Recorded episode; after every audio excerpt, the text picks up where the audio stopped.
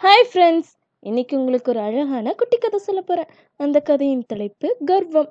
ஒரு ஊரில் ஒரு குளம் இருந்துச்சான் அந்த குளத்துல நிறைய மீன்கள் இருந்தனவா? அவற்றில் ஒரு தங்க மீனும் இருந்துச்சான் கெளுத்து மீனும் இருந்துதான். தங்க மீனும் கெளுத்து மீனும் ஃப்ரெண்ட்ஸா தங்க நிற மீனுக்கு அழகான தங்கம் போல மினுமினுப்பான தோள்கள் இருப்பதா? அது அதிகமாக கர்வம் இருந்துச்சான் தங்க நிற மீனுக்கு தான் அழகா இருக்கிறேன்னு எப்பயுமே கர்வம் அதிகமாகவே இருந்துச்சான் கெளுத்து மீனிடம் நட்பா இருந்தாலும் அடிக்கடி கெளுத்து மீனை பார்த்து கேளும் கிண்டலும் செஞ்சுக்கிட்டே இருக்குமா ஒரு நாள் தங்க மீன் ஆனந்தமா நீர்ல துள்ளி குதிச்சு விளையாடிட்டு இருந்ததா?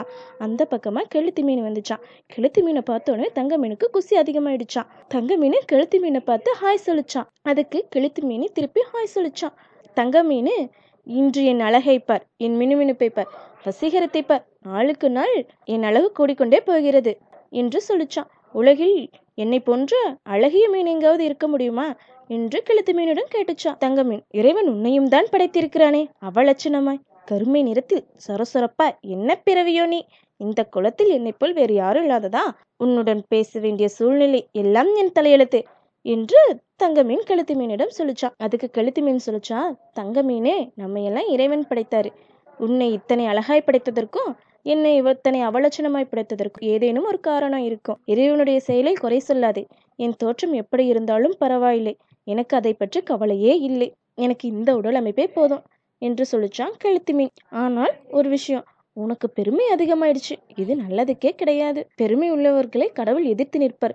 விரைவில் உனக்கு பாடம் கிடைக்கும் என்று அமைதியாய் சொல்லிட்டு போயிடுச்சான் கெழுத்து மீன் அதுக்கு தங்க மீன் சொல்லிச்சான். உன்னை பார்த்தா எனக்கு பரிதாபமாக தான் இருக்குது உன்னுடன் பேசி கொண்டிருப்பதால் என் மகிழ்ச்சி கிடைக்கிறது.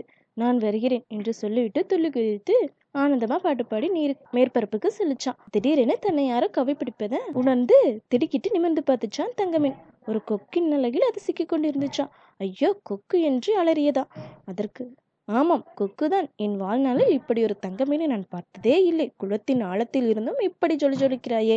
இன்று நீ எனக்கு அற்புதமான விருந்து என்று கரகர குரலில் சொல்லிச்சான் கொக்கு. ஐயோ என்னை விட்டுடு என்று சொல்லி துடிதுடித்ததா தங்கமீன். விட்டு விடவா அட பைத்தியமே என்று கொத்தி தின்றதா கொக்கு தங்கமீனை. அந்த காட்சியை பார்த்து கொண்டிருந்த கெளுத்து மீன் தங்க நிற மினுமினுப்பால் தலகணம் பிடித்து தீர்ந்தாயே. மினுமினுப்பே இன்று உன் உயிருக்கு உழை வைத்து விட்டது பார்த்தாயா? என்னுடைய அசிங்கமான கரிய நிறம் கொக்கின் பார்வையிலிருந்து என்னை தப்பிக்க வைத்து விட்டது என்று சொல்லிவிட்டு குளத்தின் ஆழத்திற்குள் சென்றதான் கிழித்து மீன்.